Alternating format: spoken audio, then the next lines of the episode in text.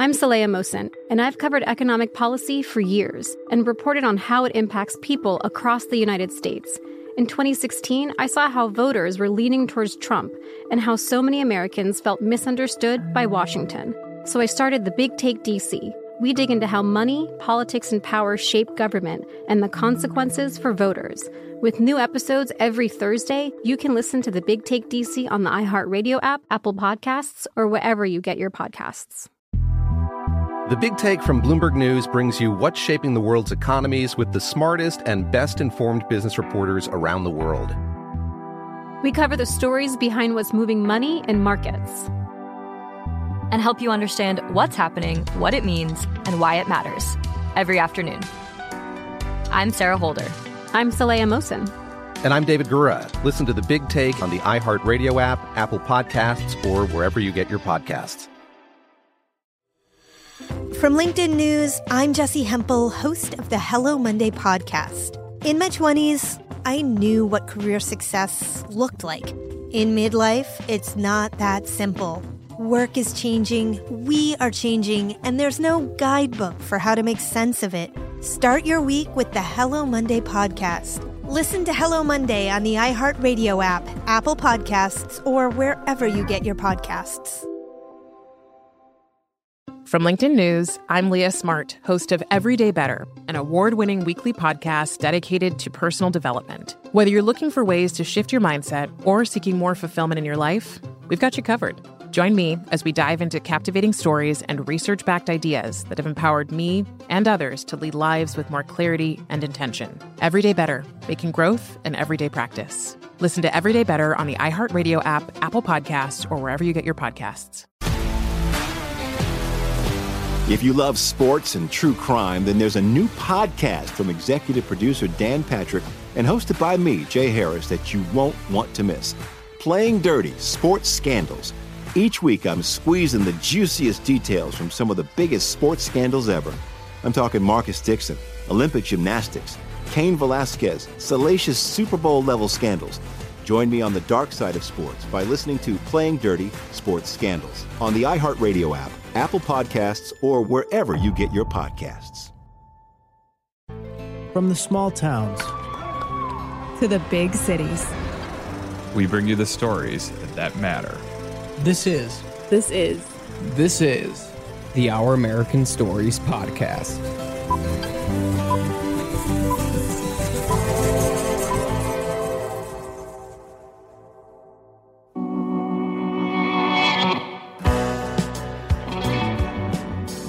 This is Lee Habib, the host of the Our American Stories podcast. We can't wait to bring you these fantastic stories from our team. We work hard day in and day out to bring you stories from everyday Americans. We tell the stories about this great country that may not be perfect, but it sure is beautiful. If you'd like to support us in all that we do here, visit ouramericanstories.com and go to the Giving tab. Join our team in the work we do and become a part of all that's going on here. We're a nonprofit and we appreciate both one time gifts and monthly donations. It's for you and through you that we tell these stories. And today, we have a Father's Day special episode. We're bringing you stories about all different kinds of fathers and their children. We have a story from Taylor Brown, a son's eulogy to his biker dad. Also, the story of Peter Mutabazi, who went from being an African foster kid to an American foster dad. But first, author Leslie Leyland Fields, a writer from Kodiak Island, Alaska, shares the story of the heartbreaking relationship she had with her father. But it's not what you'd expect. Here's Leslie. I never called my father worthless. That was his own word for himself. I had other words to describe him, but in a way, he was right. He said it on the phone after I told him I was flying down to see him from my home in Alaska to the rehab facility in Florida. My sister had flown down already and was there with him now. Other siblings were coming later. He had had a stroke the week before and now could barely speak. I'll see you in about three weeks, I said, trying to make my voice cheerful on the phone to lift him from his misery. I'm n- not worth, he stumbled. Of course you're worth it, I protested, horrified. But I knew instantly what he meant. In the human balances of justice and fairness, he had done nothing to deserve this kind of sacrifice and attention from his children. He could not or would not hold a job, leaving us deeply impoverished and ashamed throughout our childhood. He seemed incapable of forming relationships and treated his children as though we were invisible, except for the sexual abuse visited upon some of us. Soon after we grew up and left our house, he moved to Florida to live alone, thousands of miles from his children. I was glad. I saw my father three times in the next 30 years, always me traveling thousands of miles to see him. I went each time needy and hopeful that he would somehow express interest in me, show some kind of affirmation. I left each time hurt, hollow. He would barely speak to me, and when he did, he ridiculed my faith. The last time I saw him, I resolved never to go back. But eight years later, I was gently pushing his wheelchair down the hallway, sharing meals with him, watching TV in his room, reading to him. In all of it, I could not shake the injustice and inequity that every gift and kindness given, he had never shown to me, ever. But something else was even stronger a desire to forgive. I remembered what I believed that God had released me from my debts against Him, and I knew He required me to do the same for those who owed me. We are to forgive as we have been forgiven. Could I not extend the freedom I had been given to Him? I began to try moving slowly from what C.S. Lewis calls need love to gift love, looking past my blinding needs as a daughter to see the pain in his life. Had anyone loved him, how might I have hurt him? After that visit, I knew I would return. I began praying for him, calling and sending gifts and letters. I realized it was not justice or equity I wanted most of all, but relief. Often we think the cost of forgiving is too high, but we do not consider the cost of not forgiving. I found relief in releasing his debts against me, especially as I realized my father could not pay what he owed me, nor can many parents.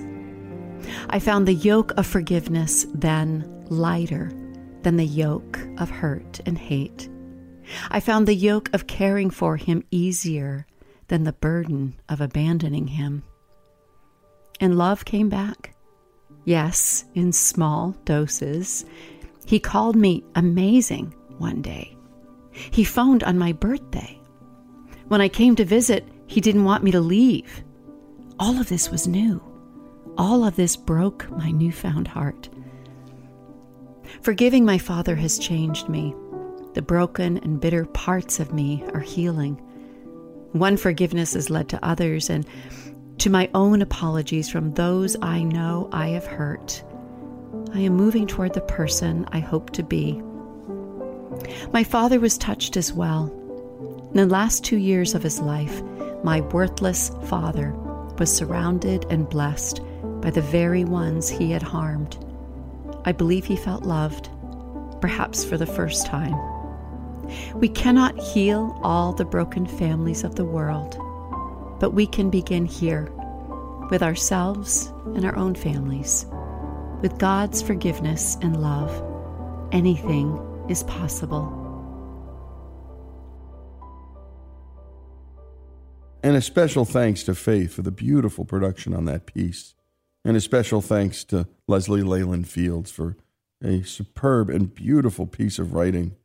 And my goodness, our show, well, we, we have people writing from everywhere, including little Kodiak Island, which is a big place in Alaska. My goodness, what territory she covered. We can't heal all the broken families in the world. We can begin with our own families. And by the way, her faith, without it, I don't know how she would have pulled this off. We are to forgive as we have been forgiven, she started.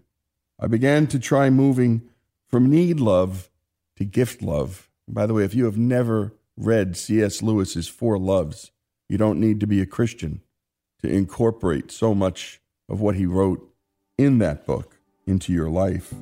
Had anyone ever loved him? Wow, imagine starting to ask that question about the guy who just wasn't a good dad at all. I began praying for him. I had always thought that the cost of forgiving was too high, she said, but the cost of not forgiving was higher. I found the yoke of forgiveness lighter than the yoke of hurt and hate, and love came back in small doses. He called me amazing. He even called me on my birthday. And if you have a story to share, we want to hear it. Send them to ouramericanstories.com. That's ouramericanstories.com. And click on the Your Stories tab. We can't wait to hear from you. Up next, Taylor Brown shares the eulogy he wrote in Garden and Gun for his biker dad entitled Two for the Road, a son's eulogy for his father. Here's Taylor.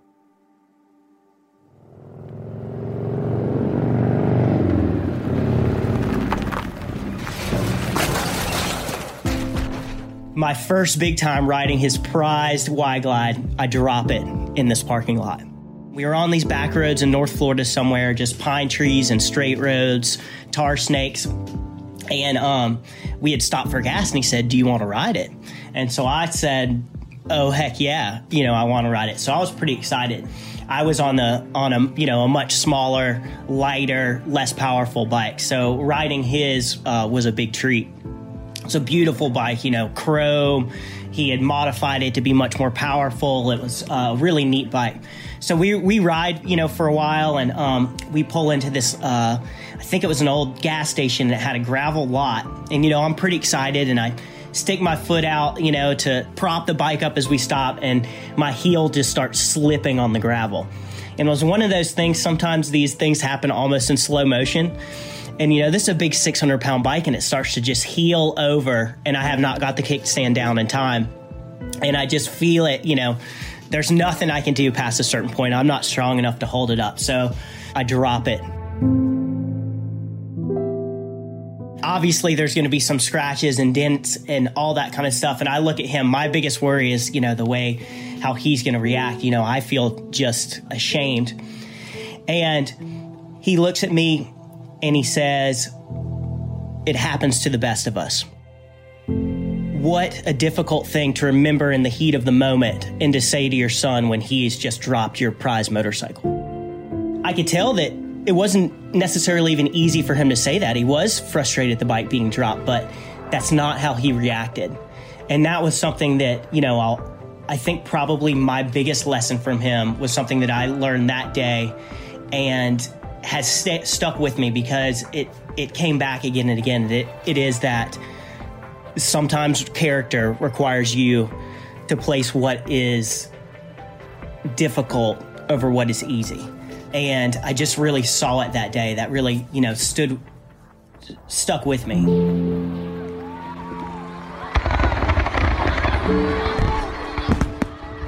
He was born on the 4th of July and that always kind of meant something to me. I'm not sure why. You know, when we would hear fireworks on 4th of July, he'd say it was for his birthday. And until I got a little bit older, that's what I, I really thought. And he was the kind of man to me that that was no surprise that there would be fireworks for him. I was probably about five when he got his first motorcycle he'd had since since I'd been around, and he got this Harley Davidson Sportster, and you know, so much of my childhood was wedged on the back seat of it. I grew up on this little place called St. Simon's Island, and around dusk, a lot of nights we would get on his bike and I would sit on the back seat and we would do what we call the loop around the island. We would do the same route and hit the same spots where we go over this causeway and we'd see the marsh when the sun was going down. And we go through the tunneled oaks and we would go through what they call the village which is down where the fishing pier is. And he would always go in this little alley between a couple of the bars and wrap the throttle. And so so much of my childhood grew up attached to that motorcycle. It was really through the motorcycle that I think that he found the bridge to really connect. You know, he worked so much when I was a younger kid up until around high school. And around the time I was in late middle school, high school, he was really, I could just tell he made such an effort to connect, and we did it through motorcycles. In uh, late 2016, we built kind of our first motorcycle together and we called it Blitzen because we built it over Christmas and it had these big chrome handlebars that looked like antlers and it was the tank was kind of this dark red color that reminded me of Santa's sleigh and I started doing these long rides on that bike solo. And my dad had always done these long rides sometimes on the weekend. When he was 67, he rode 9,000 miles all around the country. I hadn't done a lot of that on my own. And it was really when I started riding the bike long distance solo, exploring those back route roads that I really understood what he found in doing that. It made me understand him so much better. Understand, I think, really the workings of his soul and heart and what moved him and what he found out there. It's like I found the same thing that he had he had found out on the road. It's hard to describe, right? Of course, there's all these words that we can put around it. Is it free, the freedom of the road? Is it discovery? That's part of it, but I think that it's it really is something else. It's it just lets your soul loose a little bit. All the anxieties and the fears and the doubts, just when you're out there riding, they tend to just blow away. I'm not sure exactly how it happens. Maybe it's because you have to be so aware of your surroundings. You are on a motorcycle, I think, uniquely vulnerable. You are closer to death.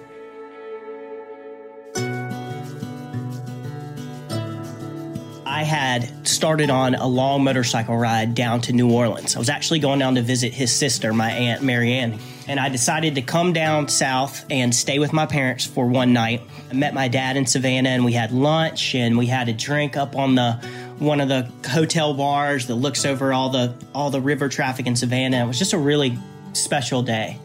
And then that night uh, at home, he helped me come up with my route for the rest of the way to New Orleans. And this was not using Google Maps. You know, he had all these old atlases that had dog eared pages that he'd used again and again to plan his trips from long before the days of, you know, global positioning systems and smartphones and all those things. And we wrote out the directions actually on note cards I put in a sandwich bag and kept in my pocket. So um, that morning, I took off took off. It was a misty morning and I headed south on Highway 17. I stopped for gas that afternoon and my dad had ridden to lunch down the same highway down Highway 17 to a little diner called Steffens right over the Georgia Florida line. And he'd actually sent me a picture of a model car they had on display at the diner. It was a 1940 Ford Coupe. And that's a very special car to us because it kind of stars in uh, my novel Gods of Howell Mountain.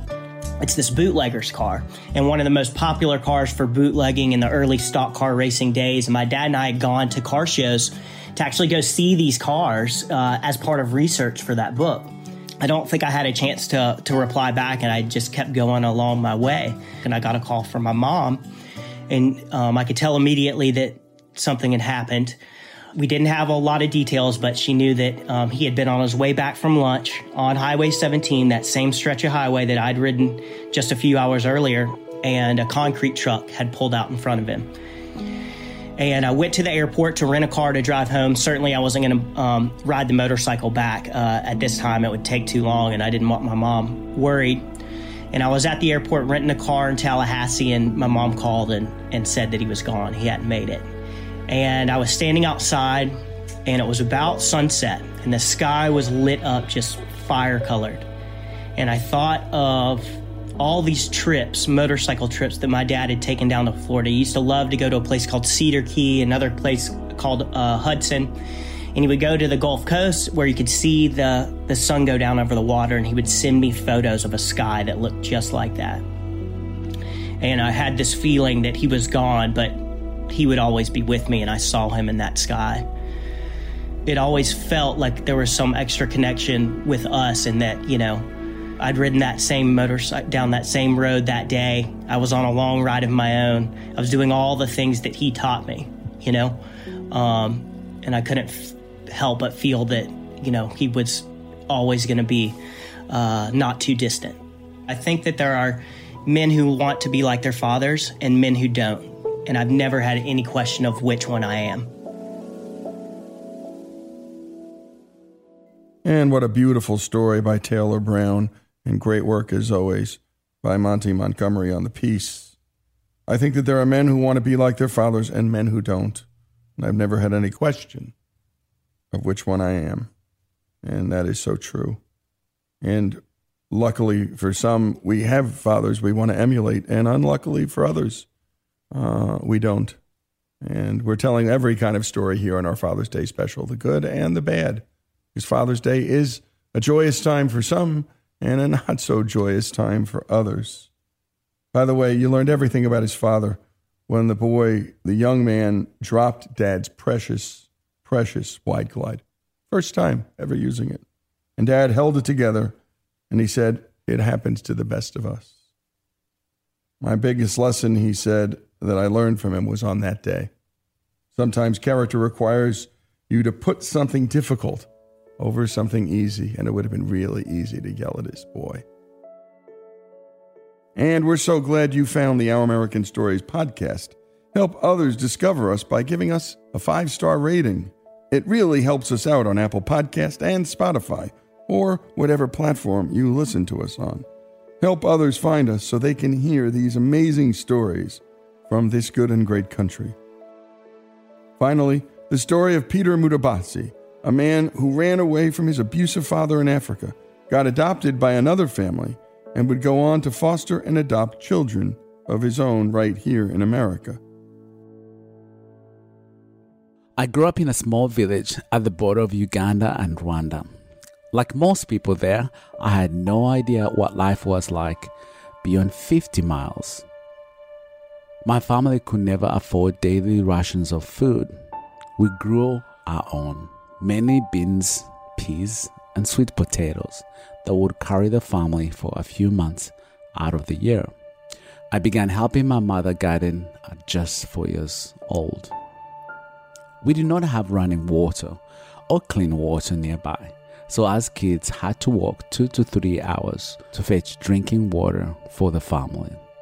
Poverty was all we knew, and there was never any time to be a kid. Life was absolutely miserable in every way. We never had anything in our lives that gave us an ounce of hope. Without enough food or even a penny to go to school, dreams or fantasy did not exist. We lived in constant survival mode. My family, in particular, was one of the poorest in the village. I never had a pair of shoes until when I was 16 years old. Our house was about 30 by 30 feet, so there was not much room. I never had more than two shirts or a mattress to sleep on. We kept warm by sleeping close together. On the ground, the oldest sibling slept on the side and the youngest inside, so we could keep our little ones warm.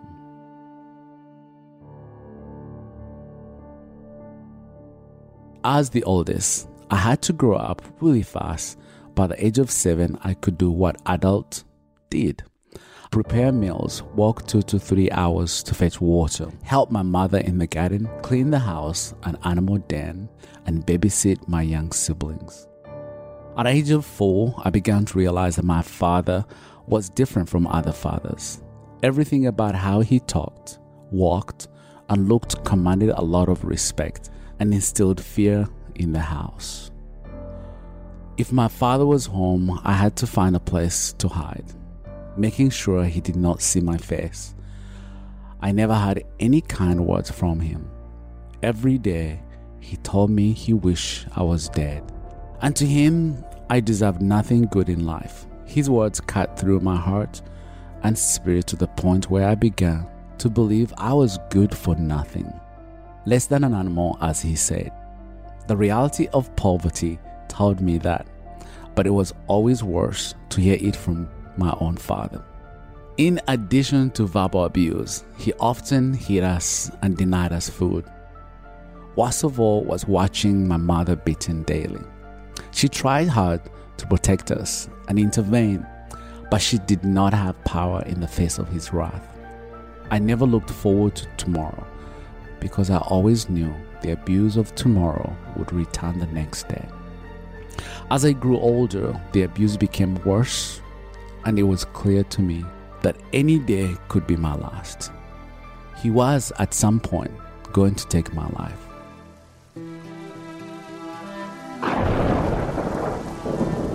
One night, when I was 10 years old, I remember my father sending me to get cigarettes.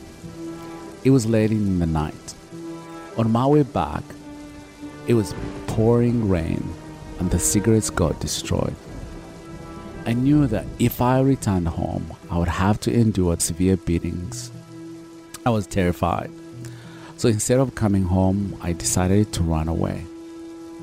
I had never been more than 20 miles away from my village.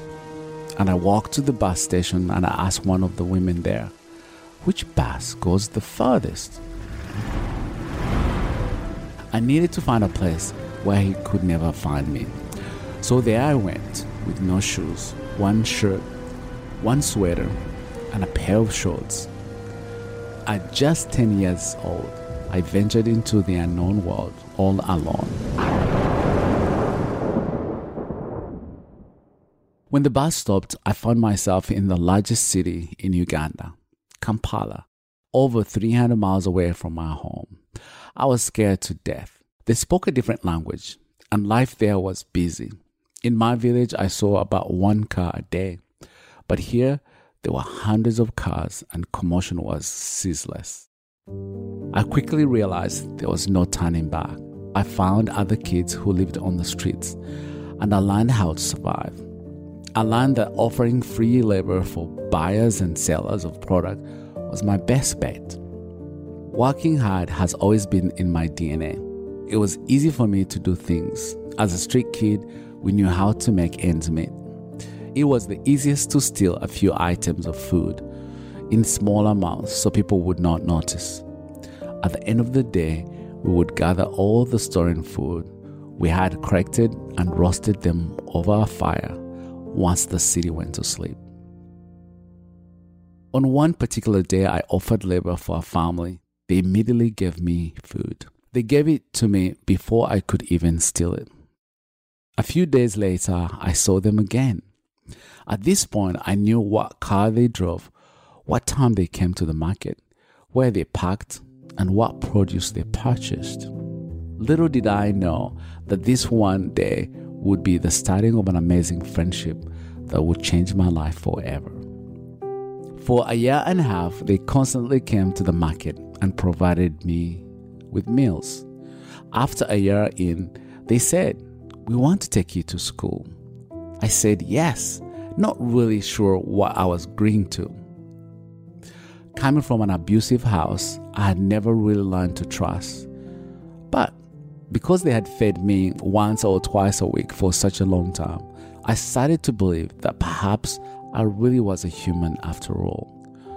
Not an animal or piece of garbage, as I had been told time and time again. They made me feel like I had potential. I was at the lowest point in my life, and they found me worth enough to give me an opportunity to belong, to be known.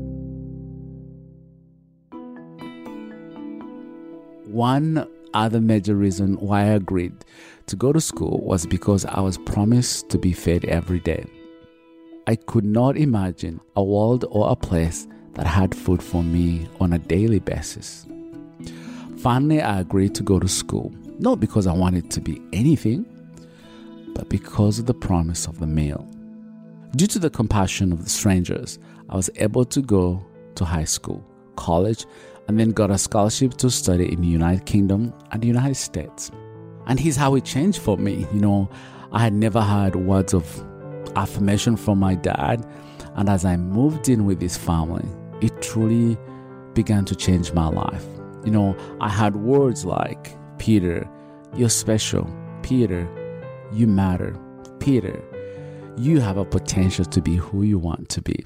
Peter, you're brave for the life you've walked. And I think through those words, I truly began to have the sense of that I belonged somewhere, but also a sense that I was somebody. And that really, really changed my life. My goal in life has always been to help other kids, to provide a place for them to feel safe and loved.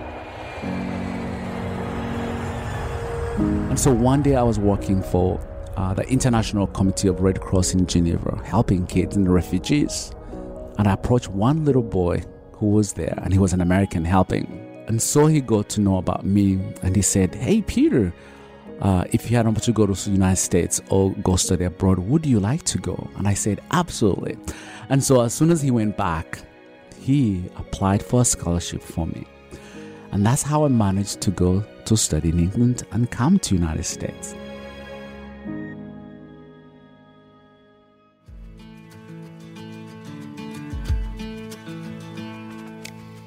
Since then, I've traveled to 101 countries working with World Vision, a Christian humanitarian organization, to advocate for children in need all over the world.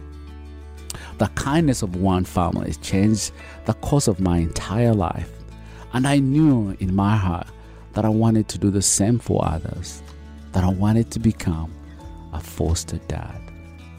I finally settled in Oklahoma to start real estate business after having a job that required me to travel 80% of the time. My house had two empty bedrooms, and my mind could never settle knowing there were kids in the neighborhood that I needed a place to call home. But as a single man, I had no idea if they would allow me to foster. I had devoted my life to serving children in need, but it had always been from a distance through advocacy. This time around, I truly wanted to get my hands dirty and do exactly what that family did for me.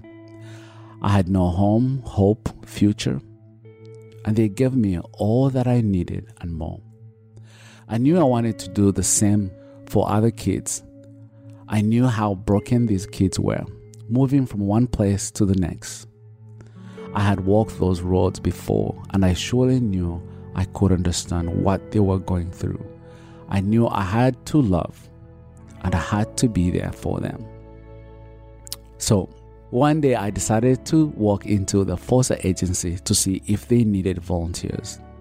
When I chatted with the lady there, she asked me if I was interested in fostering. I said yes, but I'm a single man. Her immediate response was, So? I was overjoyed. I had no idea that a single man could take on these responsibilities. That very day, I signed up to be a foster dad, and just four months later, I had my first placement. This journey has been full of tears of joy. It has taught me not to judge the parents of those children, but to understand them. It's been comforting knowing that I'm there for their kids as they sort their lives out. I thought reunifying kids to their parent was going to be easy, but it truly left a heart shattered to pieces. Still, in the end, I'm so happy to see the children reunited with their parents that love them.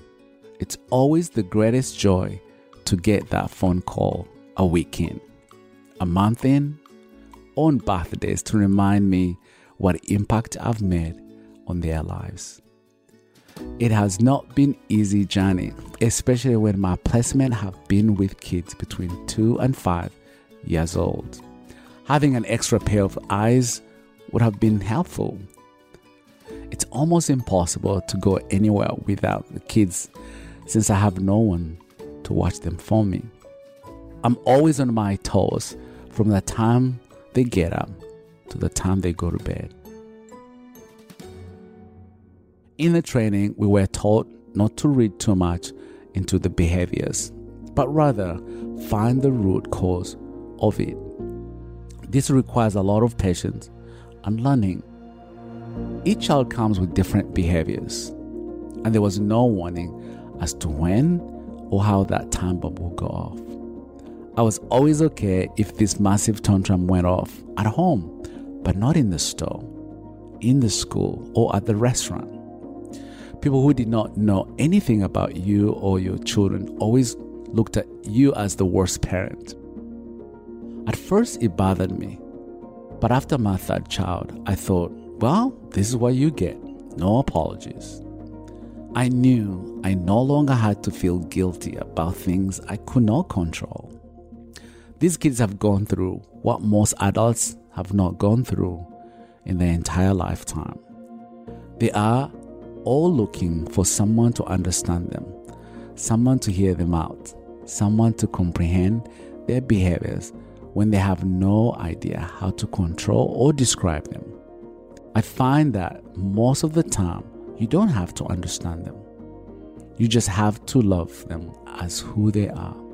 And in so doing, they will let us know what they are feeling and how we can help them. It's a beautiful thing. Recently, I went through with the full adoption process for my oldest. It's been a whole different journey with different emotions. One side, it's hard to know that my child has been rejected over and over by his own family and then other families. It's hard to imagine how that has affected him, his mind, and emotions. But on the other side, it's a blessing knowing he is mine forever. That despite the messy journey ahead of us, I'll be there to pick up the pieces with kindness and love. Most people say he is lucky to have me, but I believe I'm the one lucky one. He's shown me how to love and care best and how to set my priorities right in life. As a kid, I didn't have someone who loved me. As a kid, I didn't have someone who would tell me the words of affirmation, to encourage me that I had done something good, to remind me that I was a good kid, or even to tell me that I mattered. And that has been my, my job to help kids understand that they are seen, heard, and they're known. I came up with a place, a platform, a company, Now I'm Known. Why now I'm known? Well, I wasn't known. No one knew what I was going through. I was nobody. I was a street kid. I was treated more like a stray animal. But this stranger made me known. How did he make me known? By telling me words like, I matter, that I was special, that I was a gift to him. That's what helped me to excel and do well in life. And I wanted to do the same for my kids. But also, I know I can't have all the half a million kids in the foster care, but maybe find a way on how we can create a platform to share a little of who we are. As parents, as well, sometimes we forget to use the words of affirmation to them. And that's why we created something to remind us every day.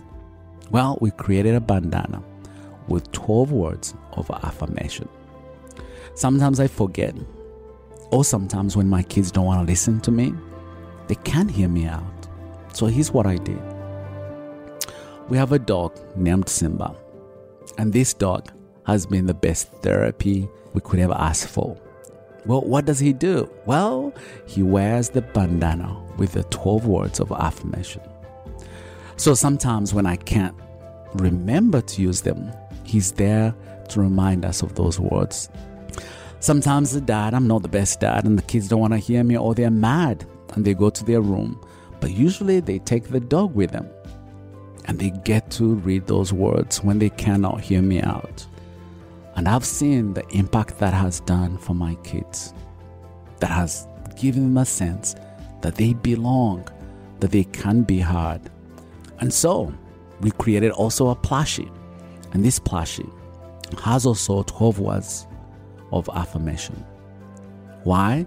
For those kids that we can never reach, that maybe when they're in the home, wherever they are, that they can read words of affirmation and know that they are special, that they matter. For every plushie we sell, one goes to the kid. But we made them twins. They have numbers, special, unique numbers. That when you buy one, that number will always be the one number. And then a kid somewhere gets your twin number.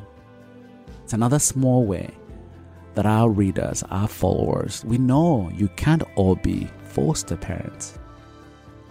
We know you all can't be respite families. But maybe you can play a small part. Maybe a plushie that can help you, but also help a kid. And a special thanks to Joey for the production on that story and for bringing it to us. And of course, a special thanks to Peter Mutabazi. And what a story he told. My goodness, the kindness of one family changed the course of my entire life. That's one of the things we're trying to get across here on this show is what we can do, we who've had the privilege of having fathers, how we can help those who haven't. And that kindness to a stranger. Well, look what it did. As we often say on the show, you can't change the world, but you can change a world. And that is the best way to change the world by changing one life. One life. He became an advocate for kids, but wanted to foster kids himself, and then soon came to adopt himself. I knew I had to love. I knew I had to be there for them, said Peter. The story of Peter Mutabazi here on Our American Stories Father's Day Special. If you've missed any of our previous podcasts, please go back and listen to them. We have a story from Edie Hand and the grief her family experienced, the story of Hedy Lamarr, the most beautiful woman in the world, and also the story of a Cuban refugee who created the Coors Light Silver Bullet can, plus so many more. Thanks again for listening. I'm Lee Habib, and this is the Our American Stories podcast.